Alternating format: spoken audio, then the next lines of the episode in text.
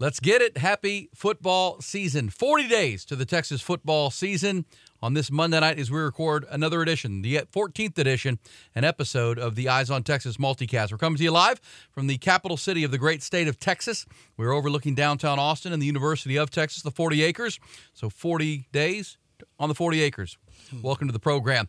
Uh, also, welcome to the show that knows the pride and tradition of the Texas football program will never be entrusted to the Timid of the Week. We are a product of the Republic of Football on Dave Campbell's Texas Football Podcast Network. We're powered by Grande Equipment. I am Erin Hogan, morning show host at The Horn here in Austin, Texas, 25 years here in the ATX. My co host is the senior writer at Dave Campbell's Texas Football Magazine, Mike Craven, but again, he's busy doing his real job. Uh, he's out on assignment covering Conference USA and uh, American Athletic Conference media days this week, so you know staying busy, which is good. We'll hear from Mike coming up in the uh, the episode in our third quarter. Uh, it is the multicast that keeps you on top of all things Texas football and will throughout this coming football season, which promises to be a great one for the Texas Longhorns. It's available to watch weekly on the Dave Campbell's Texas Football and the Horn FM and Austin YouTube pages. It's also available for download to listen to on iTunes and Spotify. That's why we call it a multicast. And of course, we're powered by Grande Equipment. Before we start and say thank you to our special guest in house tonight again, let's say thank our presenting uh, sponsors at Grande Equipment, uh, our great friend Wes Murray, his team in Weston Murray, uh, tremendous. They understand your reputation is all you have. When you have a project that needs done and you need heavy equipment, any size project, you go with them. It's it's all that matters. The uh, the earning of their business is the beginning of that relationship every time.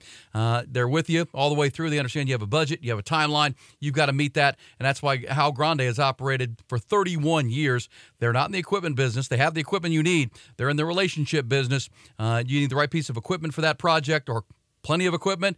They're going to get what you want uh, every single time, hassle free, job site ready, because uh, they understand it's a partnership that they're working with you on. They are tremendous. Uh, and they also have a, a, a, growing renewable energy sector at Grande that supports solar projects all over the country, certainly in the state of Texas as well.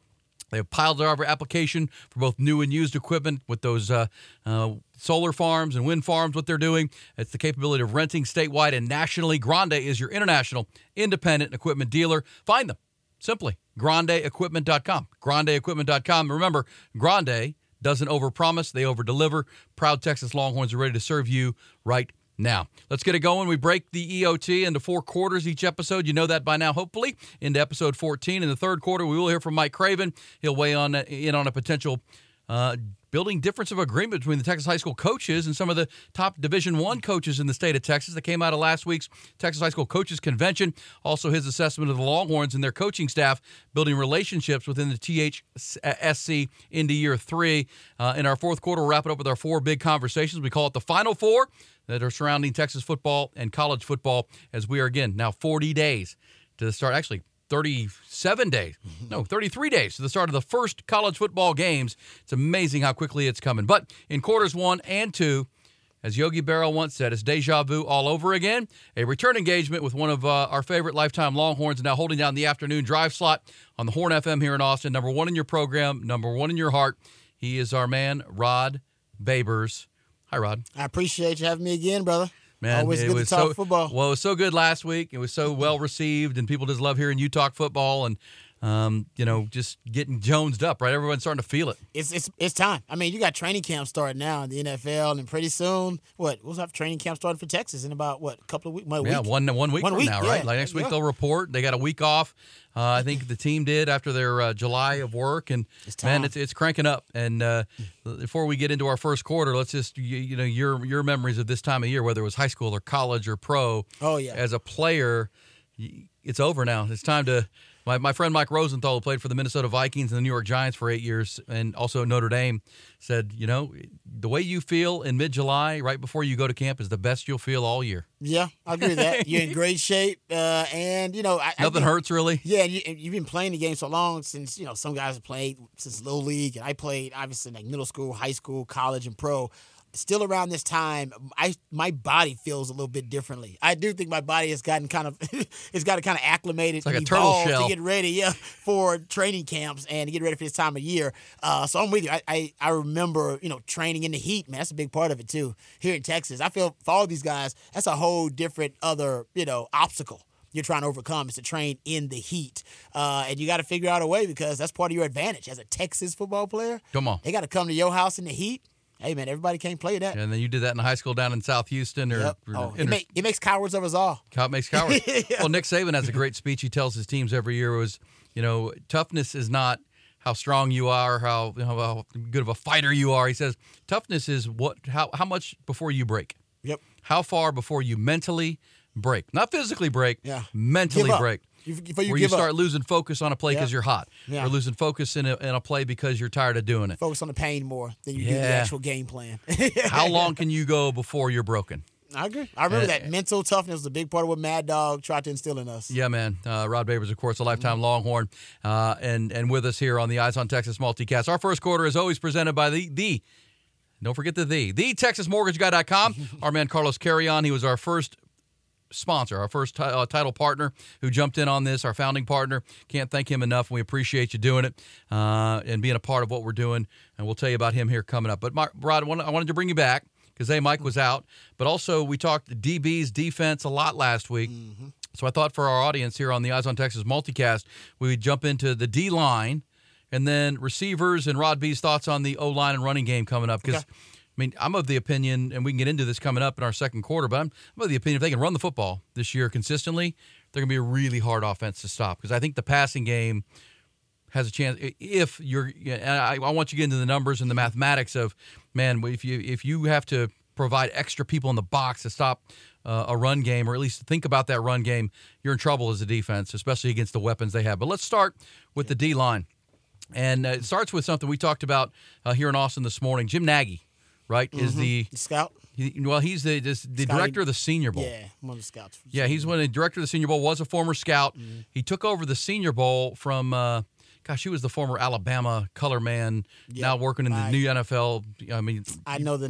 Yeah, I know Yeah. you're talking about. I can't. well, so he took over the Senior Bowl, and so the Senior Bowl is the event every January where the best college seniors that are going to the draft Mm-hmm. are invited. And when I say the best, they scout for that. They don't just take anybody. You got to you got to qualify for it. Uh, they watch tape all year. They watch tape at this time of year, and they bring in the best of the best to compete for, you know, you know the the eyeballs of scouts, right? And every team sends their their staff to the Senior Bowl in Alabama. Uh, you know, a couple the couple teams t- coaching staffs will coach it. Yep. Well, he wrote uh, over the weekend. I thought something pretty interesting for Texas football. He he started a tweet that he said, "Bad news for Texas football is that they lost two drafted defensive tackles in Moro Ojomo and Keondre Coburn."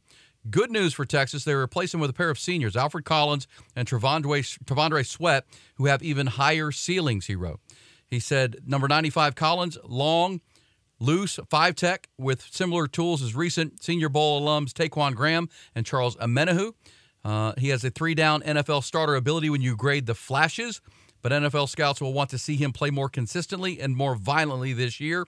Our staff believe Collins could make a ju- jump into day two with a major uh, in the draft, which a ma- with a major Senior Bowl season. We did plenty of work on T'Vondre Sweat last fall. He was in the mix for a Senior Bowl invite before opting to return for another year. He's a load uh, at the point of attack. He's heavy, two gapper that all 32 teams will value. Uh, so let's start with that. That, that to me, you played on teams that had great defensive tackles, defensive lines. Casey Hampton is something you talk about a lot.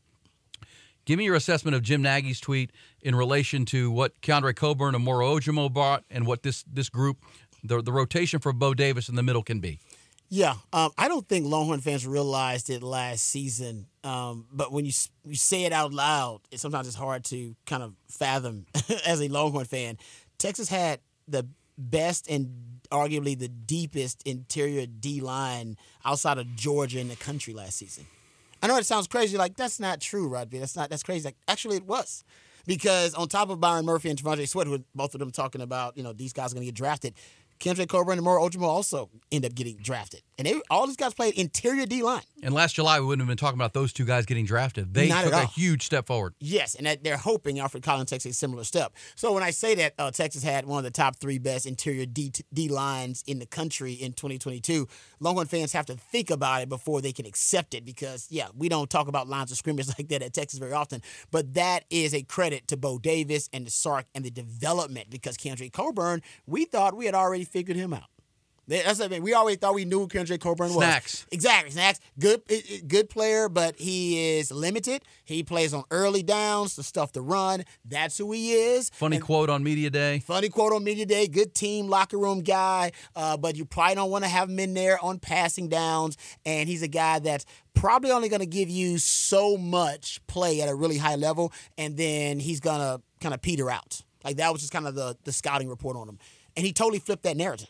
Last season, he was able to get pressure on the opposing quarterback. It's a guy you could you had on there on passing downs. We saw him make plays, big time plays, um, actually chasing down quarterbacks and chasing down ball carriers. So the the report on him, he kind of shattered that narrative. And the hope is that Alfred Collins does the same thing that Alfred Collins uh, that we think that the, the the scouting report is already written on Alfred Collins. He's got all the physical tools, he's got all the raw materials, he's got an NFL body, but he lacks the aggression. He's not violent enough. Grew up he's a basketball player. Basketball player, there you go, right? He's more exactly right. He's one of those. guys. I don't know if he's violent. I don't know if he's physical enough to be able to translate consistently at the next level. Oh, he'll play. Look at his body. For God's sake, he's definitely gonna play at the next level. But will he get drafted high enough?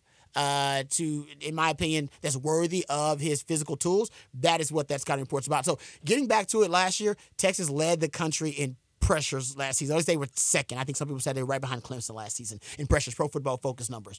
And a lot of those came from the interior.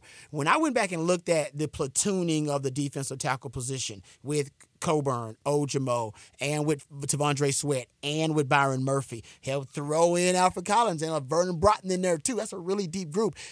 And Kendrick Coburn hinted at this last season. He's like, man, honestly, when you look at it, I don't play that much. We don't play that much. He said, I got to scrap for every rep I get because those other guys, they're really good. And coach is trying to make sure that everybody earns all their playing time. And he wanted to make sure that he play a lot of guys that keep guys fresh so they can put the pressure on the opposing O line. And it really worked. Go look at the snaps they played. They played, they evened out things between that D line. Not one of those interior D linemen pretty much dominated the the reps last season. Starting didn't matter. Yeah, they all got their chance to shine. I think sometimes it's based on matchup, whatever.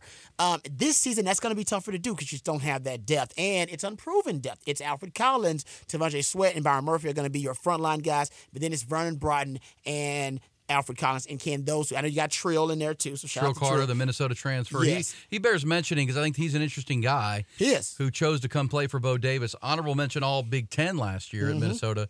And if you look at his trajectory, his his his last year was his junior year at Minnesota. And gosh, he played nearly 400 snaps. To your point of Yeah, they didn't have anybody behind him. Yep, I mean, he was playing all the time. He was playing I mean, he was playing way too much probably. So there's days he's probably times he's probably playing tired. Uh, here, he'll just get in and kind of what you're saying, Keep flash. You'll keep those big boys because fresh. I'm assuming that was part of the, rec- the the recruiting transfer pitch. Hey, you're not playing 400 snaps here, but you're going to put 200 great snaps on the on the film. Exactly, and that's I think that was the pitch that you got Moro and Ojomo, uh, Moro Ojomo and Coburn's like, hey, those guys got recognized by the league. They didn't play the ma- uh, majority of every game. They played the snaps that were needed for the game plan, but they were so effective and they were so high level and so high energy in those reps. They ended up getting the attention of the league, and he's going to do that too. It's going to help those guys on the back end actually have more, have better film because you won't have those, those not to say wasted reps, but those weak reps on film where it's like, man, he looks like he's tired. Oh man, he got whipped on that snap, probably because he's been in the game a long time. No, no, you gonna have fresh reps on snap, and I think that helps those guys when you're pitching Sure. to them. Uh, and when Jim Nagy's trying to bring him to the Senior Bowl, and Yeah, they're exactly. looking to try to get invited to the combine and all those things, absolutely. And I think that's. Uh, I remember being at the Alabama game, thinking that was the initial thing that jumped off the field when I'm watching it live. Is man, they're killing Alabama on the interior. Mm-hmm. They're killing them. I mean, uh, you know, Texas fans remember what happened in the end zone with T'Vondre Sweat and the the play with Oh, Bryce Young, which who knows what that was, a terrible call by the official. I mean, they were killing them, and I think that surprised Alabama that they were Surprised us. Well, surprised me. It surprised all of it certainly was surprised everybody's been watching Keondre Coburn and those guys for all these years. Alabama was like, oh my gosh, these guys are punching us in the face right Mm-hmm. in the middle of this deal. Bryce Young's trying to figure out, and obviously the plays that he made in the fourth quarter were when he escaped. Hey, and that leads us to the number edges. one overall pick. So Well, he's Bryce Young. But that leads you to the edges, right? And that's the concern. We talked last week when we talked about the secondary and Jaylan Ford and the linebackers that the central nervous system of the defense is strong. The spine of the defense is really good. Really good. Corners, you know, you feel pretty good. But man, the edges on the defense. Baron Sorrells, Seems like a dude. I know. I, I love like Baron. Sorrell. He proved himself last season. If he can just stay on that trajectory, he's going to be fine. And, I- then it seems like that next spot, right? Justice Finkley, Ethan Burke. You know, is that Anthony Hill? Is Anthony Hill the linebacker, the Off the freshman from. Denton, saying, you know what? In certain situations, he's going to be our edge. He's going to be our Micah Parsons, setting that edge and just using his raw ability. What? That's a concern because he can be strong up the middle, but you give up, you get you get pinched. Yeah. Now you're in trouble. And that was the big issue, right, in 2021, right? 2021, Yeah. Sark's first year. And we're not just bringing up old stuff for the sake of it, but it was, they were horrible on the edges. I, I think it was the worst edge defense in the history of Texas football. It was really bad. Um, and they, and give the coaches credit, they, they did a good job of, of fixing that issue, and they remedied that issue last season. And a lot of it was DeMarvion Overshown. They decided to just place him out there on the edge. He was a natural edge rusher, and I know he didn't really fit the prototypical edge rusher, but he was a natural kind of pass rushing presence off the edge last season, and they liked it. And that, a lot of that I, I heard was Gary Patterson, GP, coming in with kind of common sense solutions like we need an edge presence. Put that dude on the edge. Don't Don't overthink the game. No, yeah, exactly, right? Um, just come up with some some solutions. So I, I think for Texas this season, at least they have options, right? If it's not Justice Finkley, then yeah, you can put Anthony Hill out there in that role. Hopefully Ethan Burke. Hopefully you can moneyball that uh, you know, that position.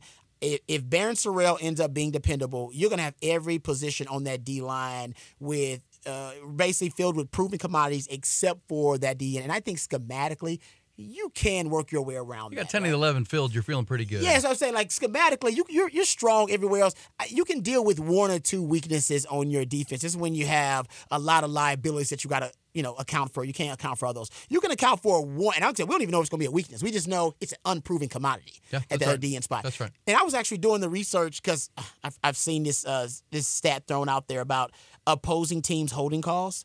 Like the opposing team and how many holding calls are called to them, and Longhorn fans have been on that grassy knoll and the conspiracy theory that they're getting shafted by the Big 12 because of this. Turns out I only counted two of them, and uh, Oklahoma have only had three uh, opponent holding calls. So those are the two fewest uh, uh, opponent holding calls in all the Big 12s, those two teams. But the point I want to bring up is not to go into conspiracy theory grassy knoll thing here, but if you want to look at it from a, a fundamental perspective, technique perspective, maybe one of the issues for Texas converting pressures into sacks. Yep. All right, is maybe they are getting held, but that's still no excuse. Then you need Gotta to change the technique. If if the holding's not obvious, then you need to make it a little bit more obvious based on the technique that they're using. So I don't know. I'm sure the coaches have they have this information. I got the information. They got the information. Uh, I don't know what they're going to do about it, but let's say they are, that you know they are getting away with holding on Texas, and it's subjective, whatever it may be. They do need to work on the the technique and the fundamentals with the defensive linemen so that they can win their one on one so obviously that if they are held, the refs have no choice but to call it. And so I, a big part of Sark's mission this year is to convert those pressures, top 10 this year, into sacks. Um, and I think a big part of that is who's going to be at the other defensive end. Do you have an edge rusher? Do you have a natural pass rusher? He says right now Byron Murphy and Anthony Hill are his two best pass rushers. Well, those guys need to be on the field a lot. If you want to convert Passing those situations, pressures no doubt. exactly into sacks. And I think that's that's going to be to them this year. That's going to be their conundrum. How do I convert those pressures into sacks? Maybe it's coverage, more coverage. Uh, maybe it's getting different personnel on the field. Maybe it's scheme. That's a big part of why Payam Saadat I think is here. They want to they want to ex- they want to execute and utilize more confusing exotic, different, elaborate coverages and schemes so they can confuse opposing quarterbacks, hold on to the ball a little bit longer, pressure get home. Payam Saadat, one of the uh, three analysts brought in with Joe DeCamillis Mm-hmm. and Paul Chryst, and he is one of the, uh, you know, the the four founders of the It's the, the, e- the double eagle flex. yeah that that the- you yeah. know back when when Dick Tomey was at Yep. Arizona, it was called the. Uh, uh, the wild. What do they call that defense? I mean, the, the- it was Tedy Bruschi was in the middle of that oh, deal. Yes. Remember? I re- yes. no, Yes. I remember. With They the Arizona a- Wildcats. It had a nickname. I can't think of it now. I'm getting old. Oh right. man, It- but, yeah, it, it, and Sark Sark knows that they, they're going to have to be creative with where because they don't have Von Miller on their team. You know, they don't have the guy, right? Yep. Maybe that's Colin Simmons from Duncanville next year in the recruiting battle, but until you have him, you don't have him. You don't have Joseph Ossai was the last one I think we had. You don't have Myles Garrett. You don't Yeah. have Joseph Ossai, Just who a was natural relentless. pass Yeah. rusher on the edge. Natural Uh, and you know, so you have to kind of manufacture it. But you know, playing corner for all your time you did in, in college and pro, you told to your point about keep it simple with Gary Patterson. The Demar, you, you just have to set the edge. You got to bubble the edge a little bit, just to slow the back down yes. to let the pressure get. it. And- the, the, what was that in 2021? It was just free run. The guys was at full speed into a hole, and it's like the crazy. corners are still covering, they're getting blocked. It's like you got to bubble it a little bit. You can't let that happen. I think they'll be better in that regard this year. No, they will. Cause I think fundamentally, with just the scheme, they have a lot more structural integrity than they did in the 2021 defense. Structural integrity, great word. Um, but I do think it has to be personnel wise. Desert right? Swarm was the defense. Desert Swarm, well done there. from Arizona Wild. Desert Swarm, you know. Good job. This Took old brain while. sometimes still Took kicks in. it's like that rainbow wheel on the Desert. Swarm defense. That's what it was. Uh, but no, yeah, I, I think you're right. I, I wouldn't. I'm not worried about the edge. I, I on this defense. So what I'm worried about is if I was an offensive coordinator trying to attack the Texas defense, I think there are three places you're going to attack, and they're just places that are that are filled with unproven commodities for now, and that's the field corner. That's your defensive end opposite Baron Sorrell and linebacker opposite Jaylan Ford. I guarantee you when you play Bama, when you go back and track everything and how they're attacking, at least the first the script, first 20 plays, they're going to be attacking those positions. See how they handle it, Yeah, why not? and then go from there. And if you if you're a disaster, g- great game plan accomplished. It's executed. We just go after that weak spot and just pull at that thread so the whole damn thing unravels. And then Texas will have to adjust. And when you adjust on the fly like that, you're gonna leave yourself vulnerable somewhere else. The chess match only Rod Babers, Yeah. the uh, football theorist, brings uh, on the afternoons on the Horn and uh, on the Longhorn Blitz podcast as well. And of course, for the last two weeks with us here. That's going to wrap up our first quarter. We'll get into the offensive side of the ball, which I'm eager to do with Rod. Our first quarter is always brought to you by the man that closes it on time and is a huge Longhorn fan. He is Carlos Carrion. I call him CC. He is the Texas mortgage guy online at thetexasmortgageguy.com. You know, when it's a time for a new mortgage, which, gosh, for any of us, that's a huge decision. If you've not done it before, you're doing it again, or a refi in this current climate, it's always better to work with an expert in the field. That's obvious, but also a diehard Longhorn fan who, like you, watches the Eyes on Texas multicast and listens to Rod on the Horn. Uh, it, it's you know just it, it makes it a light conversation, uh, makes sense, works better, uh, and that's why I encourage you to call our buddy Carlos because most importantly, he's an expert in the field, born and raised in Austin, Texas, knows this market. Uh, it's the only place he's ever lived. Graduated St.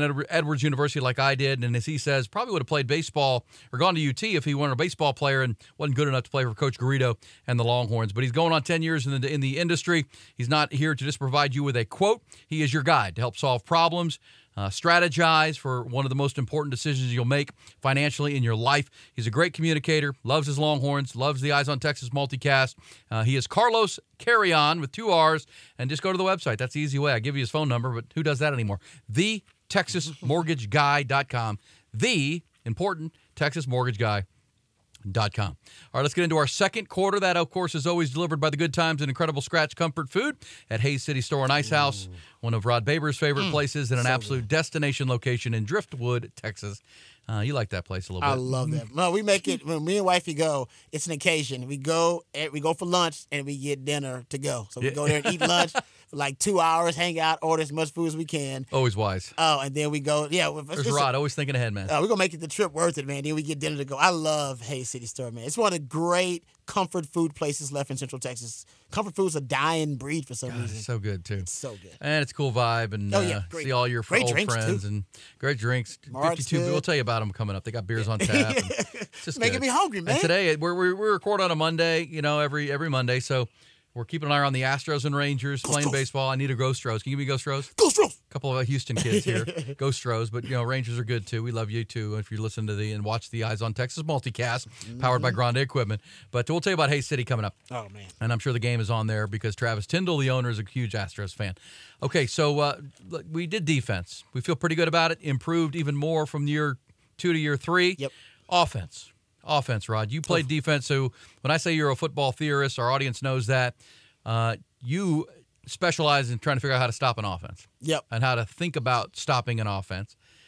Um, I want to start with this Texas receiver core because I hear you talk a lot, and I've heard you talk a lot about when you became the player you became was going against Roy Williams and B.J. Johnson and Sloan Thomas and those guys every day. Oh, yeah, the man. steel sharpening steel mindset. Mm-hmm. When I think about the Texas secondary, I have to consider that they're going against X Worthy and Isaiah Neyor and Jordan Whittington and A.D. Mitchell.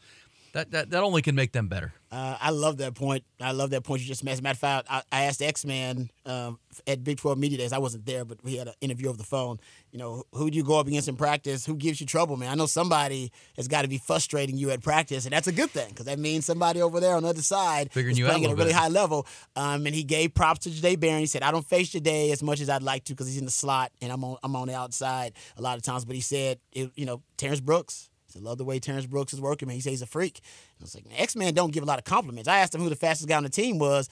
I said, I said, I told him, I said, name somebody on the team faster than you. He said, I can't. Me? Right, It's just me. me. So he doesn't give off a lot of compliments. Man, I don't like to do that. Um, but he, I think he likes these DBs, man. He gave a, a compliment to Jade Barron and to Terrence Brooks. What I'll say about these wide receivers that I like about this specific, this specific group, man, I don't know if there's um there's a hole in the wide receiving room.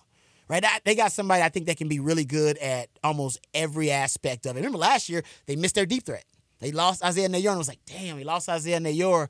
And look at what happened to the offense, right? I, Xavier Worthy was essentially typecast into being the deep threat and the feature wide receiver. Way too much of a burden on X Man. He can be the deep threat, but you shouldn't you shouldn't typecast and pigeonhole him into that. He can do a lot of different things. And I think for Sark, who loves his deep ball, we know this, right? He's obsessed with the deep ball. And he even told us, I don't give a damn if it ain't working. I'm gonna keep throwing it. He told us that. He said it's essential to my offense, and it's a, it's a, it's a, it's more of a psychological. Uh, to me, it's almost a psychological element for Sark. He's trying to do psychological damage on the defense. As a DB, the the thing I feared more than anything, anything, was giving up a deep ball. It is the one thing that will get me benched. It's the one thing that will get me cussed out by Coach Akina and and Bull Reese. So get get him on the phone. But Baby's on the damn phone. And get me and get Casey Hampton looking at me crazy. Uh, and dis- Casey Hampton disappointed in you. Trust me, it's a look you do not want. Right. Right. Big And- case. Yes, right. And then Corey Redden coming over to give you a talking to. Like the only thing that that would that would happen is if I gave it the deep ball, the cheap one, the easy one. Right? If I if I make them march down the field, I give up plays. Everybody gives up plays. Just don't give up that deep ball. And I think Sark, or when he's trying to do it early on, and sometimes he's chasing it because he doesn't actually complete it. I think he's doing it because he wants to inflict psychological damage on defense. And he's right. I will be the first one to say he's right about that. It will do psychological damage if you complete it. Now, even when you don't complete it, I may it's, it's, it's a seed of doubt in my head, a seed of fear, but it still doesn't do the damage you need to your opponent when you don't complete it. When you don't complete, it, I think it there's more damage inflicted on yourself, More self now it's second and ten, or Not exactly. Now you're behind the chains, that kind of thing. But what, so I think last year for Sark, it really did his offense. I really, I think it did it a disservice, a huge disservice when Isaiah Neyor went down. Now he's got he's got like three guys that can be the deep threat. He got Neyor back, but you also can put Johntay Cook, young buck in there. Just say, man, just run go routes for me. You can put him in that role. Um, the young DeAndre Moore Moore. I was about to say, yeah, California Put him in that role too. He's another guy that can just be a speed. Ad Mitchell can play that role if you want him to do that. You got your screen guy with Jay Witt. I love Jay Witt. Jay Witt has to be the most upset guy in that receiving room right now from last season. get him the ball. You you throwing to a one-handed guy instead of throwing it to a finally fully healthy Jay Witt. Like, come on, guys. Who's like a running back when he catches it? Oh, he is. That's exactly what he is. He's deadly once the ball's in his hands in those screen games. We saw that against TCU, one of the best defenses in in college football. They couldn't stop the guy on the screen pass late in the game. So what I what I love about the receiving room is that it's very diverse. They got a lot of different types of skill set in there. So I don't think the the passing game. Of course, we consider JT Sanders a part of that receiving core. Uh, they won't be lacking this year like they were last year. They were lacking some things last year, and that's why Sark went out and upgraded. Well, I think we knew that. Uh, Yeah. Well, I'll give this to Jay Witt. Like Jay Witt says, he's you know admittedly down 16, 18 pounds. Yep. He's slimmed down. He wants to be more, you know, quick and decisive instead of trying to be muscle bound. Uh, so I think he's a little little Mm-hmm. flashier. And then yeah, the additions of Isaiah Neyor, a healthy Isaiah, uh, of Isaiah Neyor, a healthy AD Mitchell, and then DeAndre Moore and Johntay Cook, who are just freaks. Young Bucks. Young Bucks. Uh, that is that's a lot of weaponry. I don't disagree at all. That last year, when you think about when it, when when Neyor went down, X Man was forced to be the the uh, the Swiss Army knife instead of just being what he is. Yep. And you know, Casey Cain never really emerged. They never really had a third guy that became the guy. Jordan was frustrated, and I think the, I think frustration would be the whole word for the passing game Totally last year with even Sark. And Sark said it. and said, "Yeah, we got to get that right." Well, that's why I go back to what I said at the, the top of the show, and I want to get your analysis to this because if they can run the ball, I have no doubt they're going to be a prolific scoring offense this year. But they got to be able to run the ball because if I'm a defensive coordinator, I'm thinking about stopping that run first because I got no Bijan, I got no Roschon. Who is this Brooks guy? Who is this? You know, I, I got to overpower this group and stop their run. If I do that, the game's in Quinn Ewers' hands, and I make him have to decide some things in obvious passing situations. How do you see them develop their run game? Paul Chryst has come in from Wisconsin as That an was analyst. important. How do you develop this run game when you don't have just the immense talent of Bijan and Roschon and guys that are just going to get you yards? Yeah, I think uh, you know part of it will be scheme. I think that's why you brought Paul Christian, right? The truth is, we saw what this offense looks like without Bijan and Rojo in the bowl game, and it that No running run game, game. was it was a lackluster running game. What'd you average? You know, less than or close to three yards per carry. It just did That was not a great Washington defense. it not it, the D the D line actually is pretty good. Yeah. The D line's actually not bad. Uh, but in terms of creativity and innovation, um, I think we were all a little disappointed that Sark didn't bring more of that because we know he has that into the game plan. So I think he was a little hubris on his part. He was like, ah, we can run the same plays that we ran with Bijan and Rojo without them. It's like, no, you cannot. No, you need cannot. a totally different run game, and that's why he went out and got Paul Chryst because he wants a different run game. And also, I do believe in on top of the scheme, um, the belief is that one of those backs will just step up. And I think the belief is Jonathan Brooks will be that guy. And if he if he's not that guy, uh, I am a little concerned about the running game. Early in the year, for sure. Yeah, because the only thing else that can save the running game to me, if you don't get that immense leap by the personnel and Sark's not in his bag creatively, which I think will happen most of the time, but he'll go up against you know some good DCs, uh, will be the O line. That O line is loaded. You brought back every starter from last season. The only senior on that that then in two deep is Christian Jones. The, the guys eh, behind you actually have a higher ceiling than the guys who are starting. So to me, that should be the big. That should be that should make up for the lot. Not make up for. It's not gonna make up for it. It should somewhat be able to compensate for the losses of Bijan and Rojo, where your running game shouldn't fall off a cliff. If it does, you can still use your passing game as an extension of the running game. We just got back to talking about Jay Witt. Man, you can go short, quick game passes, and essentially, if you don't have your running game working, that can become the running game. Yeah. No, I think that's exactly right, and I think that's the important part of that is uh, um, the the offensive line. And Paul Chryst at, at Wisconsin churning out O linemen. Yep. Kyle Flood is becoming pretty well known for churning out offensive linemen and big humans that can play the position. That should be the biggest level of improvement on this team, maybe across the board. Mm-hmm. It maybe is. across the board is that O line, just because they are so talented. Kelvin Banks is a prodigy. Uh, gosh, even Cole Hutson played really well last year. DJ Campbell's a freak. They're loaded, man. I mean, they're really loaded, and getting Christian Robinson or uh, Robinson back at the right tackle spot is like, okay, well, that guy, Oh, Christian Jones. Christian Jones, Yeah. I should say, I said Robinson, Christian Jones.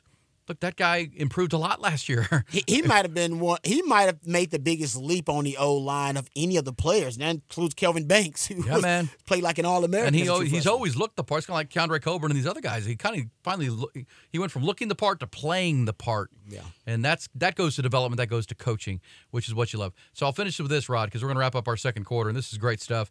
I mean, because I, know one of the things I love about the Eyes on Texas multicast and your Longhorn Blitz podcast, you go deeper than talk about Quinn Ewers and quarterback. We all know Quinn Yeah. Ewers has to have a good year Yeah. for Texas to be good. But you know what goes around? What are the elements that creates an opportunity for Quinn to be really good this year? Run game, those receivers, and then I think if if it adds up the way you just said and we've talked about, Ja'Tavion Sanders should be unguardable. Oh, So give me the like the mathematical equation on a hmm. defense. If you have these weapons, Wow. if you are able to run the football with C.J. Baxter and Jonathan Brooks, what do you do with number zero? There, yeah, exactly. Right, I'm with you. I totally agree. I eh, he's my favorite weapon right now on this offense, and I think you should. I know people don't like it, and start me like. I think you should you should run the passing game through J.T. Sanders rather than X Man. X Man's still going to get his Yeah, yeah. his targets, but think of all the matchup advantages you have with J.T. Sanders. You think a safety's going to cover that guy? Nope. No, most people Too don't have big. safeties. He's too damn Best big hands on the team. best hands on the team. So if your safety wants to cover him, I'll put I'll give them tight end screens in, see if they can tackle him in the open field. Um, unless they want to, if they want to put their nickel back on him, great. That means Jay Witt's got your fourth best cover guy on him. We can go there all day. He's going to create so many matchup nightmares for defense. If you put a linebacker on him, go with God. Right? if you want to do that, then you're just a terrible DC in the first place. Um, so if I was Sark, I would run it through. I've, I've said this before. If, if if JT Sanders doesn't leave Texas this season as the most prolific, statistically, you know, prolific tight end in Texas football history, uh, something happened, something went wrong. Because he's already right there. He's already close to all the records. Michael Finley and He's- David he- Thomas. He, should be honestly he should be Sarks. He should be the most prolific tight end that Sarks ever coached, and he also should be the most prolific tight end statistically that Texas football has ever had by the end of this season. Well, he should. And if he is, and you're you're completely 100% about that, if he is, it's credit to him because he's a five star kid that Yep. you could have said, I don't want to play tight end. What are you talking about tight end? I'm going to be a, you know, whatever else, right? Mm-hmm. Pass rusher oh, or Oh, yeah. Well, exactly. receiver. Everybody You know, to play pass you- I'm going to yeah. transfer out here. You guys want me to play tight end. He was willing to redshirt, Yep. learn it from Jeff Banks. And now maybe thrive in it and become a guy that you know Brock Bowers, the kid at Georgia's, who's everybody be talking about. He could be he could be one A in that conversation. Oh, there's no doubt. And you watch what happening what, what's happening in the NFL with the Travis Kelce era and George Kittle. I mean, he he slots right into that conversation, big picture on Sundays. Yeah, I'll just give you the stats real quick about how close he is of all these records. He's got he had 54 receptions. That was the most by a tight end in a single season in program history. Already did that. Uh, his 613 yards receiving, second all time in a single season. so the most receiving yards in a single season by a tight end, 637. He had 613 last year. So he should be able to get that this year. Most receiving yards in a game by a tight end, 149. Honestly, I think he can probably get that next season too. If you go look at most receiving yards in a career by a tight end, 1367. Dude, he had 600 last year. He just needs to have that same thing and he'll he'll go over that. So statistically, he should leave as the most prolific tight end in Texas football history. And I think schematically, it makes sense because everybody's going to double X, man. You have to.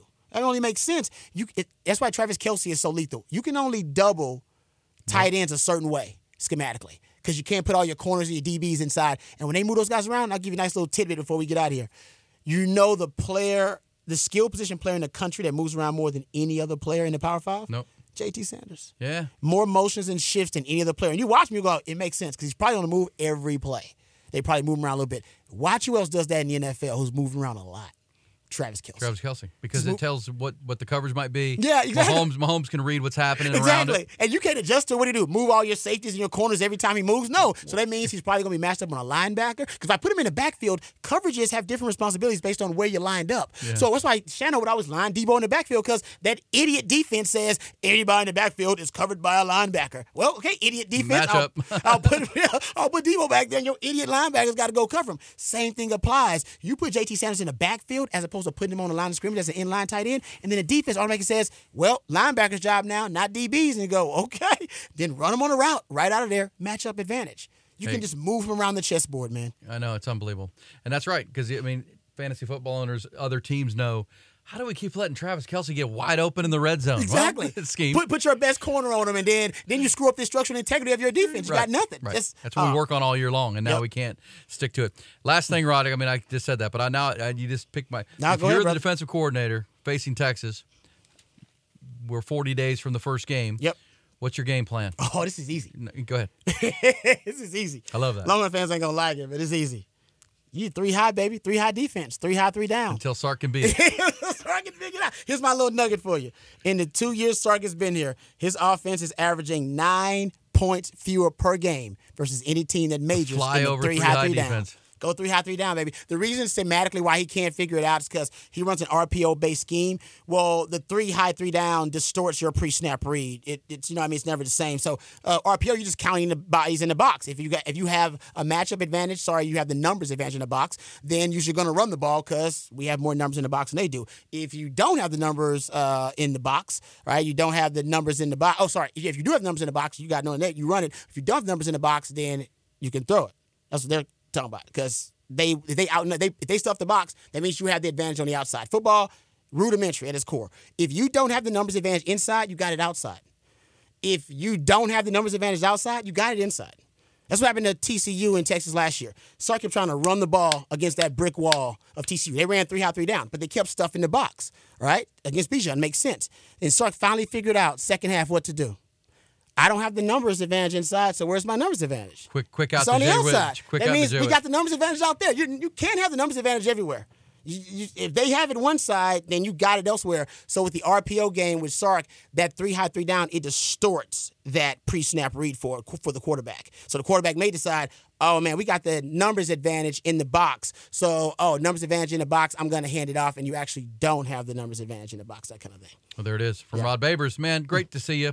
and uh, look forward to more of this. We're 40 days out. It's counting down fast. But uh, Longhorn Blitz podcast also available wherever you get podcasts. In addition to this one, Uh, it's great stuff with he and Jeff Howe and Matt Butler. Also afternoons on HornFM.com, and there are some changes coming to that radio station in the near future Yeah. that we'll be telling you about. We'll figure it but uh, Rod, thanks so much, my friend. Anytime, brother. It's fun. Awesome. Appreciate our man Rod Babers. And as he told you, loves Hays City Store. He and his wife go out there and they order lunch and dinner. That's a very smart way to do it. As you can hear from Rod, he's got a strategy every time. Hays City Store open for business, ready to serve you and your family and your huge group, birthday parties, anniversaries, or just, man, we need some great scratch Texas comfort food. Open every day, offering you seating on their beautiful patio uh, under the canopy of oak trees out there in Driftwood, Texas, or the outdoor sports bar. I know it's been hot as heck, but they've got fans and misters, and they do a heck of a job of keeping it cool. It's really still very comfortable with the games on, like the Astros and Rangers tonight. Hays City Store and Ice House quickly becoming famous for their scratch Texas comfort food, wood fired pizzas, house ground burgers, truck stop enchiladas, the best and biggest chicken fried steak you'll find.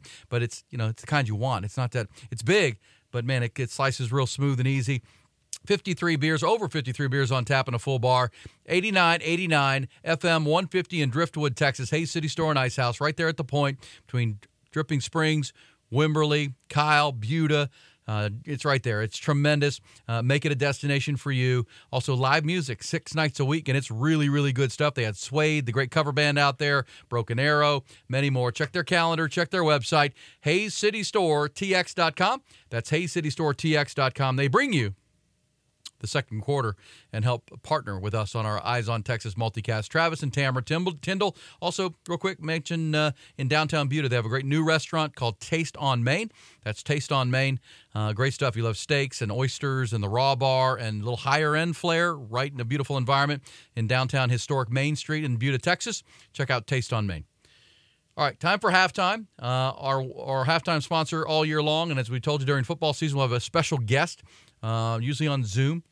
Every halftime is going to be a lifetime Longhorn, catching up with Longhorns where they are now in the NFL or uh, off in a new career. That'll be fun. It's going to be brought to you by One Source Gas, your one stop shop in Central Texas for all gas products. And in our halftime segment this time around, more from our deep dive conversation. We played some of this last week on our halftime conversation, and it was with Steve Sarkisian at Coach's School. It was held in the month of July down there in Houston at George R. Brown Convention Center. Uh, and in this conversation, Coach Sark, with the high school coaches, over 12,000 on hand, shared his thoughts on the new director of his high school relations. That's Jamal Fenner. Comes in from LBJ High School right here in Austin, Texas. Uh, comes in to take over for Chris Gilbert, who moved on to work at North Texas, North Texas University, in a full time gig coaching. Uh, but they bring in Jamal Fenner, the former LBJ Jaguars head coach. He was asked by the high school coaches how Jamal is doing. It's been huge. Um, you know, I'm about opportunity and the fact that uh, Chris Gilbert was able to come on board and get a full time position job at North Texas.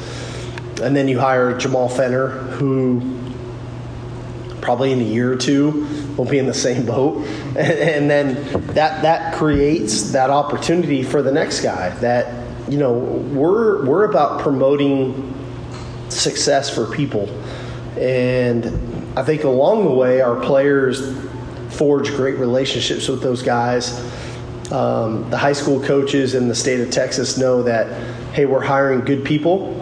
And if they want to come around, they want to be around the program, come to practice, sit in meetings, whatever that looks like, they've got a great conduit to, to make that happen.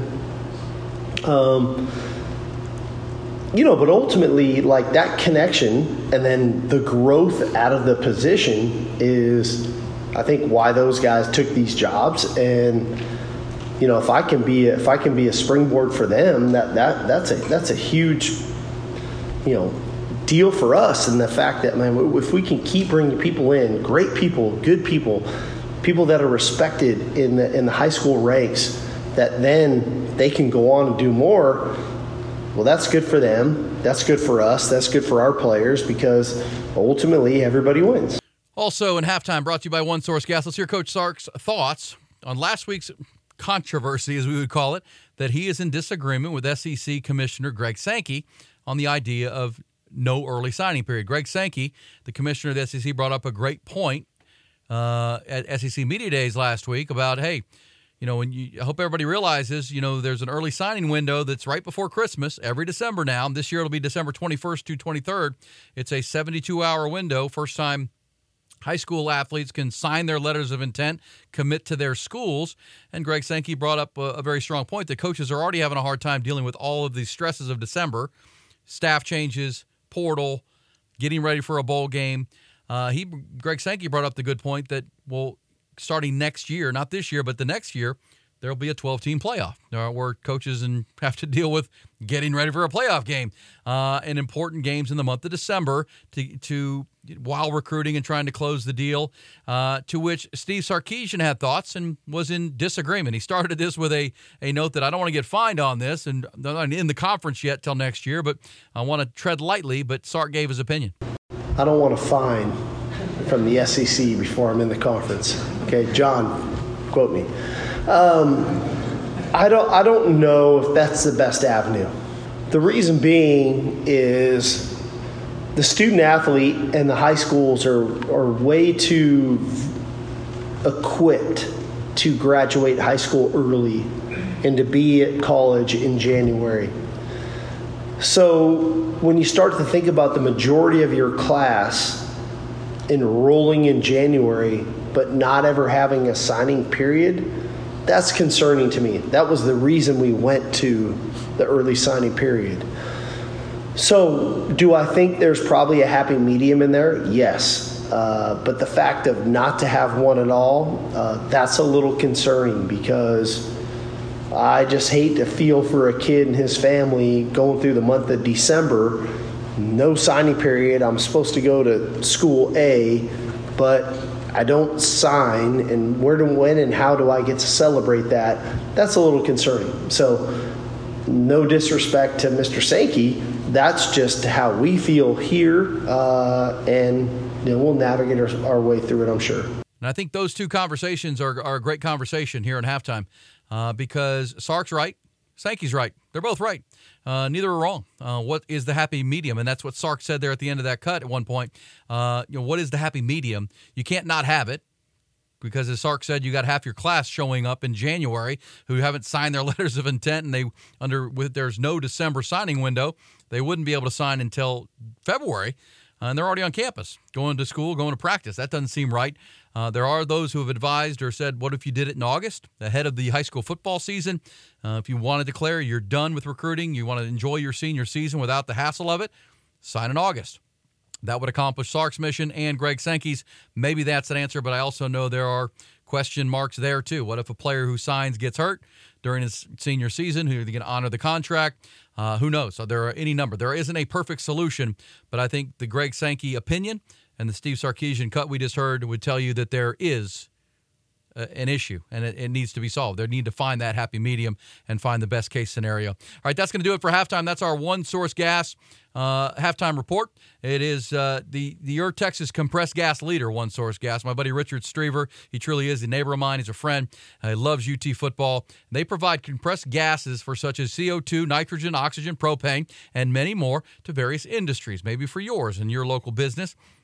Uh, they're your spot. If they're not, you should consider them. They are locally owned, they're operated, they have been for a dozen years. They understand that exceptional customer service is the key when it comes to providing products to help run your business. Without your CO2 gas at your bar, we talked about Hays City Store a little bit ago, where Richard provides the gas. Uh, you can't run the operation. You can't do your thing. Your, your taps don't work, all those things. So if you're a bar or restaurant owner, dental office, veterinary clinic, and you have a business that has compressed gas, gas needs on a daily and weekly basis, looking for a new CO2 or compressed gas provider, you can visit their website at onesourcegasatx.com. That's onesourcegasatx.com or call Richard 512 214 8484. That's 214 8484. One of their staff members or Richard himself will be glad to help you with your compressed gas needs. All right, time to play our. Uh, our third quarter, third quarter as we roll forward, and our Eyes on Texas multicast brought to you and powered by Grande Equipment. But our third quarter is brought to you by our friend Dr. Greg Eckert and his partner uh, partners at Brain Vault Technology. It's time to play hard but play safe. That's exactly what it's about. So adults and kids can play hard, but also play it safe in the sport of football or in contact sports of any kind, lacrosse, soccer, uh, the brain vault technology I'm going to tell you about coming up is essential. But in quarter three, let's get some thoughts from my co-host, normally Mike Craven. I promise you, here on Eyes on Texas Multicast, we'll be back next week. He has been covering America, American Athletic Conference Media Days, Big 12 Conference Media Days, Conference USA Media Days, Texas Coaches School, and the high school clinic. So safe to say, is the senior writer at Dave Campbell's Texas Football. He's quite busy. Uh, but that'll wrap up here coming up when the talking season is over as we talk it, and he'll be back with us. But I did have a chance to talk to Mike earlier today and wanted to bring you some of his thoughts because he's been traveling the state, talking to the who's who, talking to the people that matter. And that's what we're all about here on the Eyes on Texas multicast, staying on top of important issues and topics that you care about. So in quarter three, let's get some thoughts from Mike.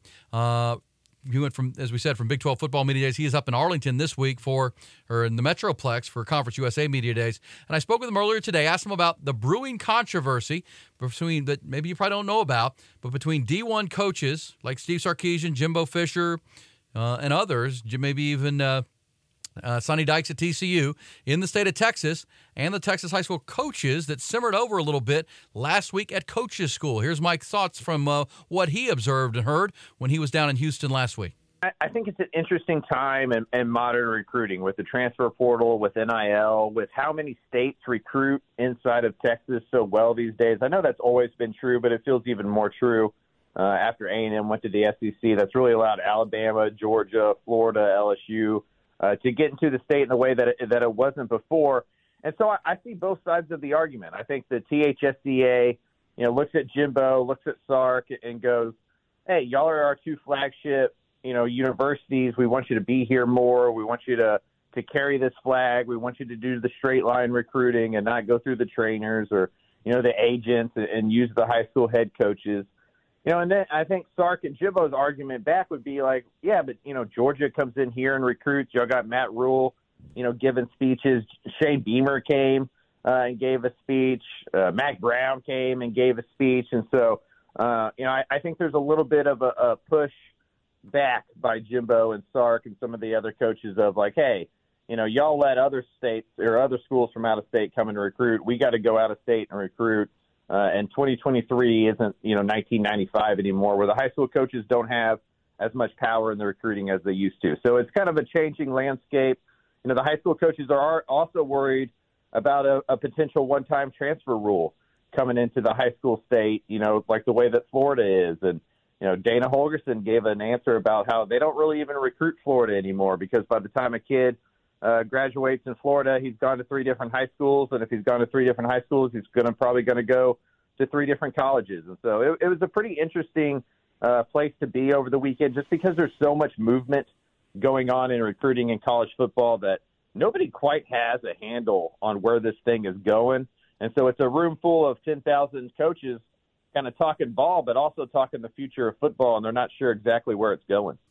So there you go, uh, Mike Craven. You know Matt Rhule, These coaches coming in from out of state. Mack Brown uh, coming in, and you, you want us to not recruit outside of the state. You want us to be Texas only, and you're bringing in other coaches. Interesting. I like that uh, conversation that, that Mike Craven brought up. I also asked Mike about the weird situation with Texas A&M head coach Jimbo Fisher, who simply on the Sunday where they held the coaches school panel for D1 coaches, the Jimbo Fisher didn't show up didn't show up. They coach. They didn't know. We didn't know until like an hour before that Jimbo wasn't coming. Uh, SEC Media Day started the next day on a Monday. Here's Mike's thoughts on uh, why Jimbo said, "You know what? I'm not going." Yeah, I think for Jimbo, and I, I don't, I don't know this for a fact. I just don't think he wanted to come.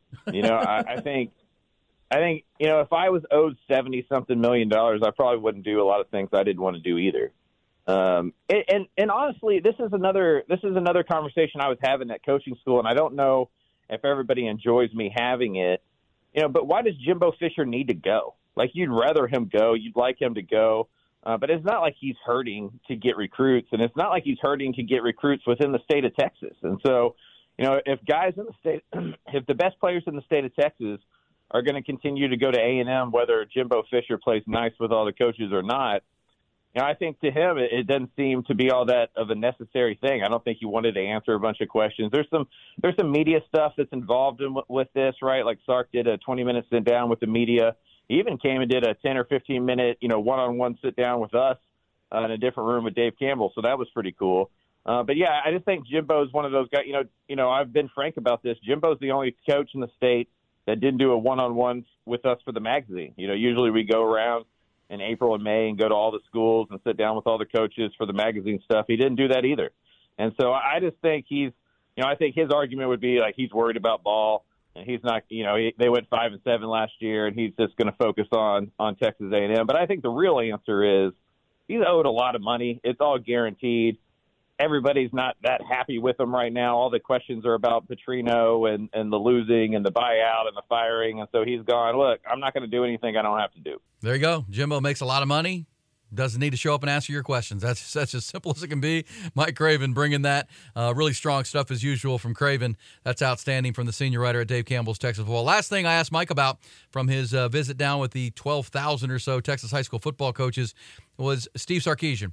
And going into year three, where is his relationship with the Texas high school coaches? We know Tom Herman, the previous coach, did not have a great relationship by the end with the Texas high school coaches. Charlie Strong, tepid at best with the Texas high school coaches for whatever the reasons. Uh, Steve Sarkisian, his building relationships, and not just him, but his entire coaching staff who hits the recruiting streets throughout the state of Texas. I think it's in a positive place. I think it's in a positive place, especially with Texas. You know, I don't know if Sark is the best friends of a bunch of coaches or if he's a guy that comes in. He's not a Joey McGuire, right? He's not a Jeff Traylor.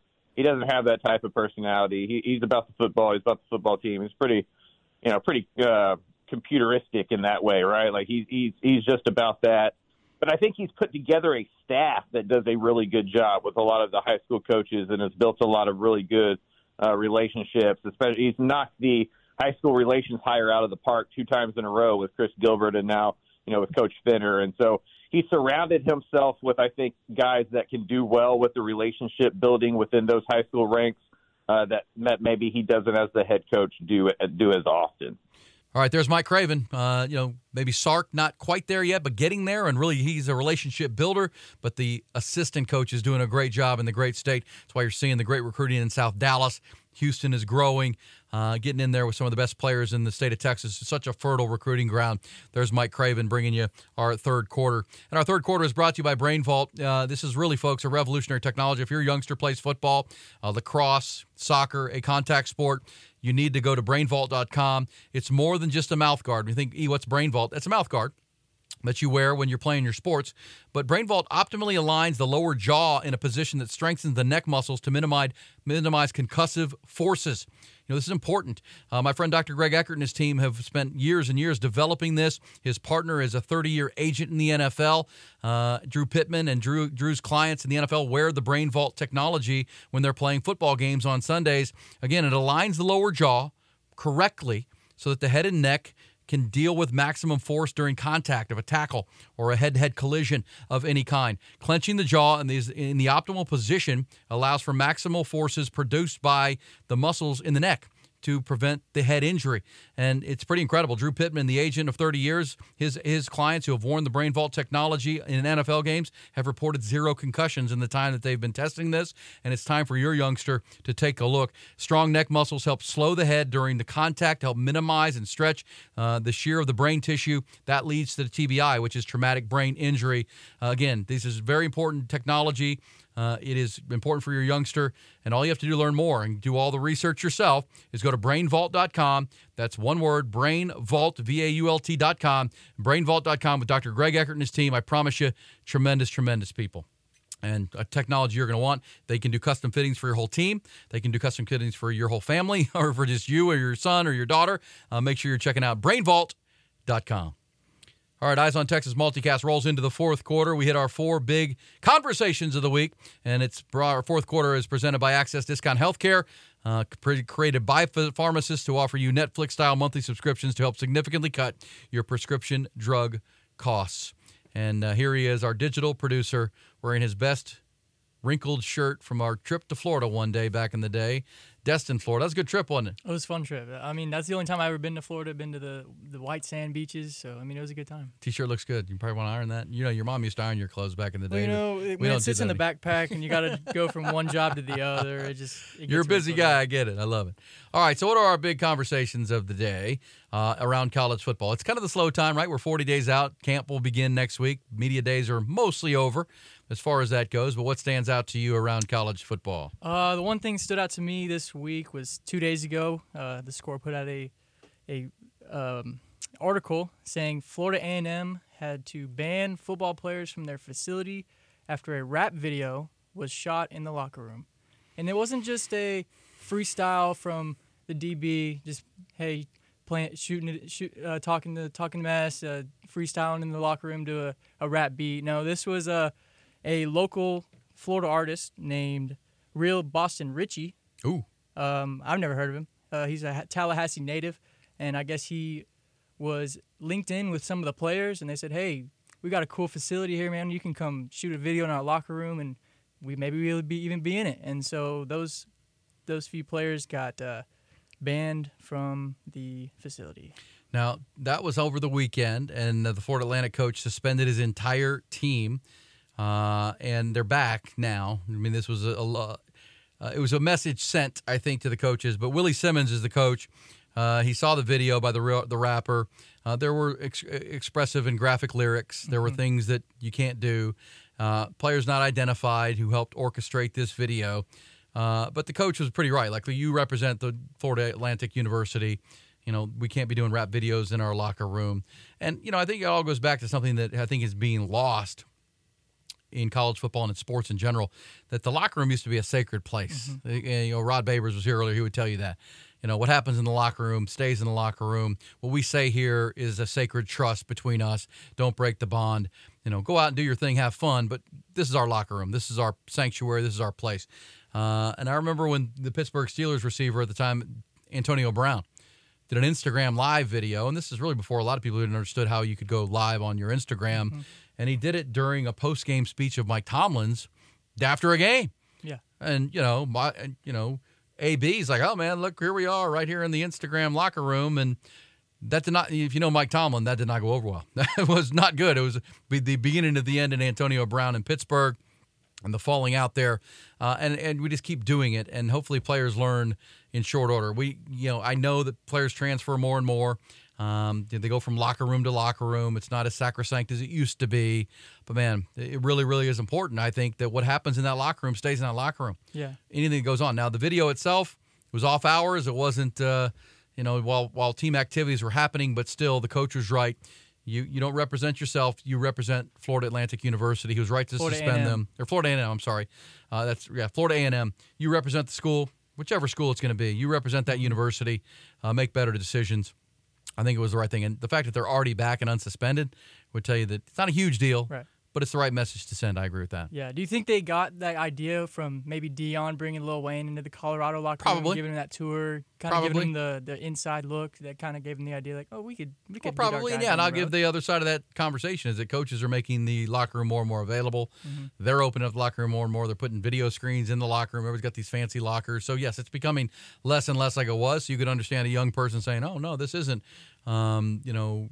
Off limits to everybody because everybody comes in here all the time. Right. Uh, so I get that too, and that's fair. But I think it was the, the right thing to do by the coach to send a message that we need to be focused on football, not rap videos, especially when there's graphic lyrics and things of that nature. But uh, you know, young entrepreneurs, man, Right. trying to ta- cash into that NIL, trying to tap in. I get it. That's where we are, and I know a lot of people don't like it on uh, the Eyes on Texas multicast or in a lot of realms, but it's here to stay. But coaches got to buckle down. Yeah, not only the players that have access to that facility, but I think even at some schools, like students at some level, can just walk into a facility and kind of walk, look around, walk in, walk in the locker room, check it out. But that's I think that's at few places, but I, for the majority, there's a lot of places where you can just kind of walk around freely.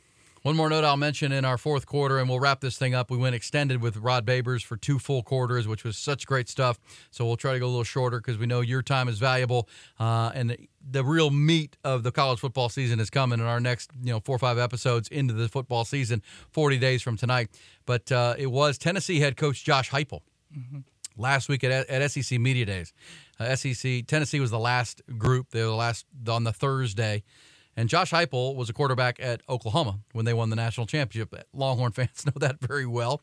They beat Texas pretty bad that year, uh, and then he's now the coach at Tennessee. Um, and he made it very clear in his mind that as Texas enters the Southeastern Conference next year, uh, he was asked about that as someone who played at Oklahoma, doesn't like Texas. That's fair. he made it clear that there's only one real UT And one this- real shade of orange. and one real shade of orange. He threw that in there too at uh, at in the SEC, and that's Tennessee. Uh, this is more good gamesmanship. It's more good stuff. It's why Texas is rightfully going to the SEC. These kind of things. Uh, you know, facing teams like Alabama in week two. So if the game, the first game is 40 days from now, it's 47 days to the Alabama game. That's the first time the Longhorns have played a game in Tuscaloosa in 100 years plus. Uh, it's ridiculous. That's what it's about. This these rivalries. The rivalry with A&M is back with Jimbo Fisher being Jimbo Fisher with Arkansas, with Tennessee. Uh, and that's not just in football, folks. That's in baseball. That's in basketball with Rick Barnes. Uh, baseball team has been tremendous at Tennessee. Love it. I love the idea that there's going to be two UTs. We're going to be battling over. I'm so ready for the whole horns down controversy to go away. I know Longhorn fans hate it. Uh, most rational Longhorn fans I know could care less. It's a compliment that they're actually, you know, rent free in your head kind of thing. They're buying bumper stickers that give your school revenue to put them upside down on their on their vehicles. That's okay, but I kind of like the new fresh rivalry conversation. I'm tired of the upside down horns. They're still going to do it in the SEC, you know that, but you're winning when that's happening. I promise you.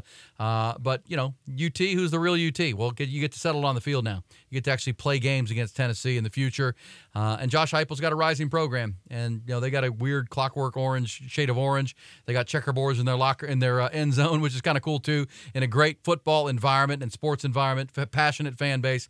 That's the number one thing for me with the move to the SEC is just you're going where you belong. You're going to be joining a lot of like schools with like fan bases.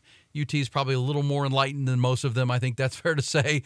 But uh, you know that's what it's about. You're going to play great. You're going to go on great road trips, great tailgate parties here and there, great opportunities in every sport. Really excited about it. So Josh Heupel, an Oak, an Oklahoma player, saying something about UT, the real UT, the real the real Orange. It's perfect. It's what it should be. It's what the SEC should be all about. Longhorn fans, get ready, buckle up. But first, the 2023 season is here to to uh, to take care of you, and that's a good thing uh, for the Longhorns making a run at a Big 12 championship. 40 days from this taping day, which is July 24th, a Monday. Hope you enjoy the show. Uh, our fourth quarter brought to you by our friends at. Uh, and here's the deal. Uh, I'm going to tell you the website here coming up, but you need to pay attention to this.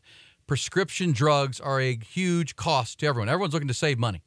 But prescription drugs, if you've got a series that you need every month for you, your family, your kids, whatever they might be, uh, you now have essentially a Netflix style platform for your prescriptions. I know that sounds like, what are you talking about? That can't be true. No, no. You pay a small amount monthly to access the platform, and all of your prescriptions from that point are free that you need on a month by month basis. There's no long term contract, month to month. You cancel anytime. And so subscriptions are, are at, tw- I'm going to tell you the website here in a minute where you can go get all the information you need. $21.99 a month for one person. So if Nolan right here is one person living by himself, needs a prescription, uh, if, it's, if it's less than $21.99 that he gets, that's fine. But if he spends more than that on an annual basis, divide it by 12, that's what, 22 bucks a month every month, and the prescriptions are free. For two people in a, in a family, $26.99. For a family of three or more, provided they live at the same address, it's $31.99. And prescriptions can be mailed directly to you or picked up at over 64,000 pharmacies like Walgreens, CVS, and others. You can see if your drugs are included before you sign up, and you can find out. Uh, you know, make sure your family members are paying more than $21 or $31 a month for prescriptions. They already have over 1.5 million Americans using this platform that I'm going to tell you about here in a minute. They've already collectively saved over $100 million, and you can join that. Let me give you one other quick stat before I tell you the website. The retention rate, and again, monthly platform, not a long term commitment. You sign up month to month, you can drop it anytime.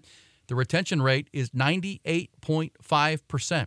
98.5%. So once people, have the 100, the 1.5 million Americans already using the platform, once they're signed up, they never leave. That's what it's about. It's not insurance. It's not a discount card. It's your freerxdrugs.com. That's your, Y O U R, freerxdrugs.com.